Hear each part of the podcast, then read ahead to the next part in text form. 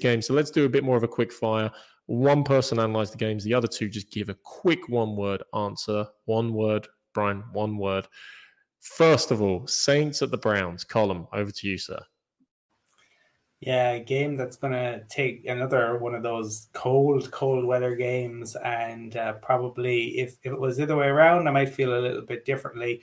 But ultimately, Mark, uh, we hear of the little drummer boy a lot at this time of year. It will be the little runner boy because Nick Chubb is going to play. The foot injury is not going to uh, prevent him from playing, and he will be the difference between these two teams. I have the Browns winning it, and uh, the Saints will have some decisions to make in the offseason as to what they do uh, at QB and at head coach. We call them Browns. Saints. Okay. Moving on. Brian, the Texans at the Titans. Yeah, Malik Willis was going to start. Obviously, you touched on earlier. Tannehill, you know, is the pocket passer. He's injured. He's we saw the injury last weekend in LA against the, uh, the Chargers, and he's not going to play. Malik Willis' actually first game was against against the Texans, where he did very little because he didn't have to. Because Derrick Henry ran for 229 yards in that game and two touchdowns. He's ran for 200 yards and plus plus 200 yards five games in a row against the Texans. And once the Texans have been playing really well of late, the Titans have to get this game. I mean, the fact that they've lost four in a row they're still hanging on to the division lead. Even if they lose this game and they lose next week, as long as they beat the Jags in week 17, they win the division. So, but again, they'll try and win this, put the pressure on the Jags, who obviously will know by tomorrow morning what the result is of their game. They played each other. It wasn't even close. The score doesn't reflect the game recently. 17 10. There was a garbage time touchdown. Texans are missing players. There's a lot of players there, and the more, most significant player now for me is Dameon Pierce. He's been ruled out with a foot injury he's the guy everything goes through in that offense. And I see a difficult day for the Texans on the road. Titans to bounce back after four losses. Titans. Titans with some reservations, but Titans. Okay. Um, I've been given the joy, the distinct pleasure and honor of talking about the Broncos at the Rams on Christmas Day. Um, in thinking about Christmas songs, I could reference Gary Jules being at number one with Mad World. Um, but I'll go back even older than that. And number one, uh, way back in the early 80s, was the Human League with Don't You Want Me Baby. And the resounding answer of most NFL fans to this Christmas Day matchup is no, we really, really don't. One of the most prime time games. The only thing I can say is for a European audience, they've been very kind to us because you have no fear that in having too much Christmas dinner, getting a bit comfortable in the chair, and falling asleep and missing this game, which is going to kick off at half nine uh, our time, followed by the the four win Cardinals at the Bucks, shall I say, for the really late game, you're not going to miss too much. Like I can promise you that. In the Broncos or the Rams, you're not going to miss too much. Russell Wilson will come back. Uh, um, having rested, even though he cleared concussion po- protocol last week. Um, the Rams obviously have come out with some surprising results in the last while and performed a little bit better than people might have expected, albeit that they have so much of their stars on IR. Um, that it's very much a lost season for them, something that they were obviously hoping. The Super Bowl defending champions are coming with the worst season ever of a Super Bowl defending champion of all time. Again, start the season, you can understand the NFL and the schedulers kind of going Christmas Day, captive audience. Let's get the best primetime game. Super Bowl winners, Russell Wilson going into Denver, box office, primetime, bish bash bosh. Everyone's going to love it. Um, yeah, maybe less so now. I would like to say you know, who cares as my answer to who's going to win this game, but I'm not going to be that mean. I am going to say that the Broncos are going to win this game. Their defense is still so, so good. And Russell Wilson, with a bit of rest, hopefully his injuries have, you know, have improved and gets into a bit more rhythm. So I'll go with the Broncos to win. Broncos. Broncos for Colin. Brian. Broncos. Okay, well, gentlemen, uh, we will keep this train going. I feel like this should be a a, a, a um, quick fire game as well, but I don't want to do a disservice to the Cincinnati Bengals. You um, have there's there's the the Bucks game as well. Uh, oh, bugger! Yes, there is. Sorry, Colin. Thank you. Um, the, we have to talk about that one as well. This is the second half of the uh, sleeping Christmas Day. You won't miss much of the Bucks at well. I I think we can. Uh, for me, the Cards are uh, the, the, the Rams are in a bad situation and they have a lot to figure out. The Cards are in a, in a worse situation. Uh, they're lying about their GM. Uh, their head coach and the defensive coordinator come out and are like taken by surprise in interviews. Uh, wish him well in his future endeavors. Hang on, guys, I thought he was sick don't know what's going on in the cards. They're down to their third uh, string QB. Uh, it really couldn't get much worse. They absolutely need to clean house, and the sooner they they do it, the the better. Whoever they are playing um, should beat them. Uh, Tom Brady gets lucky once again, truly born under a lucky star like somebody else, uh, you know. Um, so to me, it is indeed the Bucks. You're talking about cards, well, and Colin summed up this cards team well. Well, there's a joker in the pack, and he's the owner because he's he, he signed off on that contract for Kyler Murray last summer, and that's going to be unfortunately for the next head coach because I don't believe Kingsbury will be there next season. Is a difficult one whether they really want to work with that guy. Um, yeah, Colin's right. The Bucks are not playing well, but they're fortunate they're landing into this game. Um, no adverse weather conditions. Arizona, late game, Brady, Bucks win. Hang on to that division lead. Uh, it's down in Arizona, so University of Phoenix Stadium. He's played a few games there before. One turned out pretty, pretty, pretty good. One turned out not so good, uh, as Brian well remembers. Uh, McSorley is the starting quarterback. Unfortunately for McSorley, I feel he's going to be playing McPoorly, and I do not rate uh, his ability and the cards ability um, to to play. It, it even feels like in recent weeks, I mean, a lot of their players are not loving the regime there generally, and I fully concur with Kingsbury will not be there next season. Um, uh, and of course, he could be McSorley as that as well uh, if he gets sacked by Devin White, Lavonte David, etc., etc. on that Bucks defense. Who, in fairness, have been keeping the Bucks in games, even though they've been playing an exceptional amount of minutes and time of possession. Um, yes, Colin, Tom Brady is lucky. He's lucky with the running he's got this season, and the Bucks, I still say, will win and continue to limp to that NFC South title. Now, I was getting ahead of myself, and you're right to pull me back into that game. Thank you, sir. Um, but I'm getting ahead of myself because I was moving on to a game I wanted to almost skip by personally. Um, if we can avoid any mention to Las Vegas, uh, the Raiders laterals, throwing the ball generally, I'd really appreciate it um, because it's still a sensitive matter. But I do want to do fair justice to the Cincinnati Bengals, who, coming off a Super Bowl losing season and a poor start to the year, have definitely bounced back with a vengeance. The offensive line is clicking, Joe Burrow is clicking, Ja'Marr Chase is back healthy, and they will go to visit the uh, uh, upset, shall we say, rather sore New England Patriots, uh, who are scrambling really to try and stay in the wild card spot, and not a great place for them to come out against this hungry Bengals side. Um, I'm not in the Christmas cheer to give too many Christmas references to this. Uh, Brian, I'll start with you, mate, maybe to throw uh, a bit of light on this, uh, illuminate this game.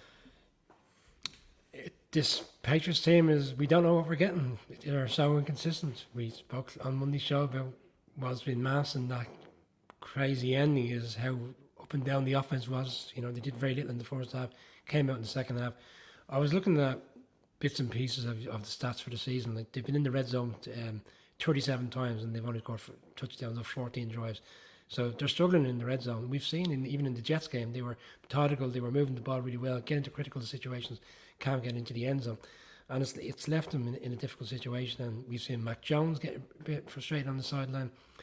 Their secondary, on the, from a defense perspective, their secondary has been really good, really strong secondary. Only, only allowed 202 yards. They're holding teams down in terms of not giving away too many touchdowns. But you're going up against this team in the Bengals who've won six in a row. They're Joe Burrow is on four. He's, having, like, is he, is he probably playing better than he was at this stage last season. And the Patriots lost three of the last four. The momentum's with the Bengals. This game really kind of reminds me of last week's game. Even the line is reflective. It's three and a half point handicap for the Bengals. It was three and a half points last week. And I just don't see how the Patriots, bearing in mind the difficulty which they've had on offense, can live with a Bengals team that I can only see putting up huge points in this game in terms of the numbers for offense and you know, I see them getting into the 30s on this Patriots defense as well as the Patriots defense has played. And I just don't see how the Patriots can can live and go toe to toe with a Bengals team that are only going in one direction. And uh, that's about it. I think the Pats have beaten them the last four times in July. They're actually 4 0 against the Bengals in July. I think that's that streak is finally going to come to an end on Sunday. I think the Bengals win and put themselves in a position to be in the playoffs, depending on tonight's result with the Jets. All right, Colin. Brian's being the Grinch. Come on, give me give me some Christmas good hope and cheer, please. there, there'll be plenty of Christmas cheer uh, for the Bengals. They will be walking in uh, winter Burrow land because Joe Burrow is exceptional. He is a gifted quarterback playing at the peak of his powers, and and they have an angry uh, defender because if St. Brown was snubbed. DJ Reader, my goodness, how did DJ Reader not get a Pro Bowl? Not he has, he's unbelievable. He it, his run stopping ability. He is a one man machine, um, and uh, to me, uh, for that, for those reasons, the fact that they are playing at such a high level now of Bill Belichick, I'm sure will look to to slow that down. But they have they've just so many options, and Burrow is just so good. Um, and uh, I think, despite the fact that they are two of them at it, it's going to be a lonely Christmas in the OC room in New England.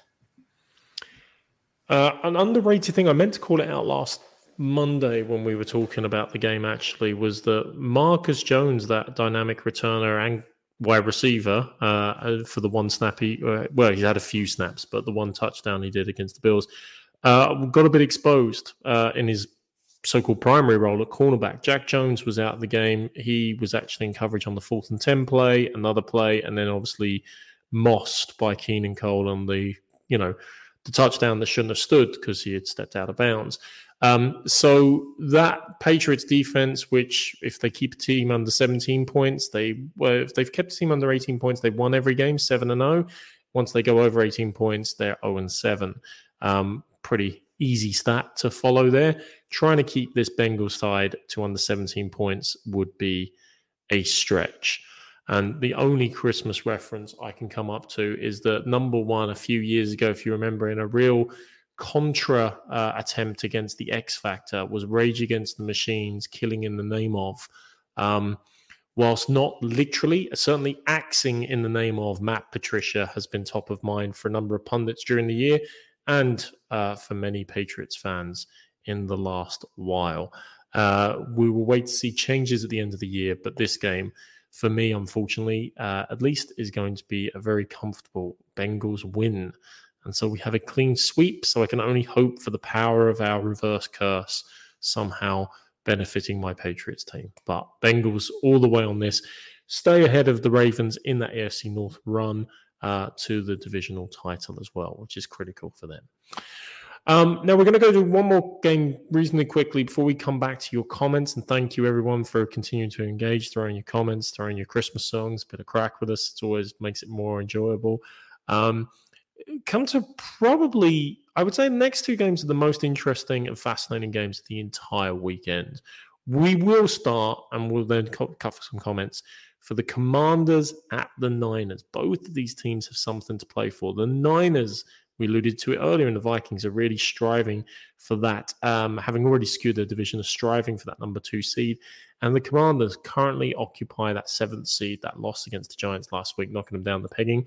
But they need to keep in the hunt. They need to keep passionately away on this because the Seahawks are sniffing around, the Lions are sniffing around. They are going over to Santa Clara to Levi Stadium to face uh, the irascible uh, Brock Purdy. I mean, you know, when you have Band Aid, do they know it's Christmas? Does Brock Purdy know he's a rookie? He had another impressive game in winning against Seattle. No mistakes, consistent, does what he needs to in that offense. It's almost like Jimmy G wasn't necessarily needed, Colm. And I know you've made that point once or twice before. Um, how do you see this one going with the Commanders going to visit the Niners? Well, I mean, I, I think that the this 49ers defense are the, the bullies of the, the league. Um, they basically show up and they take your lunch money uh, and then they uh, just beat you to a bloody pulp, even though you've handed over the goods.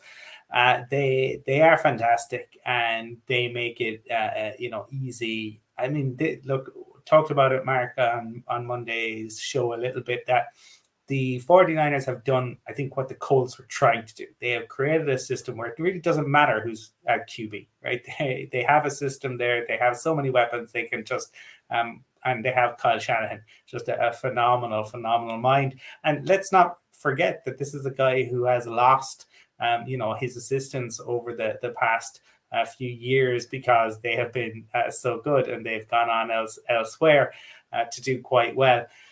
I think ultimately um, the for the the commanders you, you saw the limits against the the giants. And yeah they're going to point to some refereeing decisions but ultimately they couldn't they couldn't get it done. And i think that this 49ers defense is better than the the giants defense. Um, I, you heard during the week um, and I the look the commanders put out a great video around the pro bowl stuff but there was kind of that uh, maybe got attention off of the fact that Ron Rivera got asked about making a change at QB. Um, and he said, not at the moment, which wasn't exactly a ringing endorsement. And there's a reason, you know, that obviously they, they went out and made a move in the summer that may have been uh, the owner. And look, I think the offseason, we're going to have to address that again because that needs to change.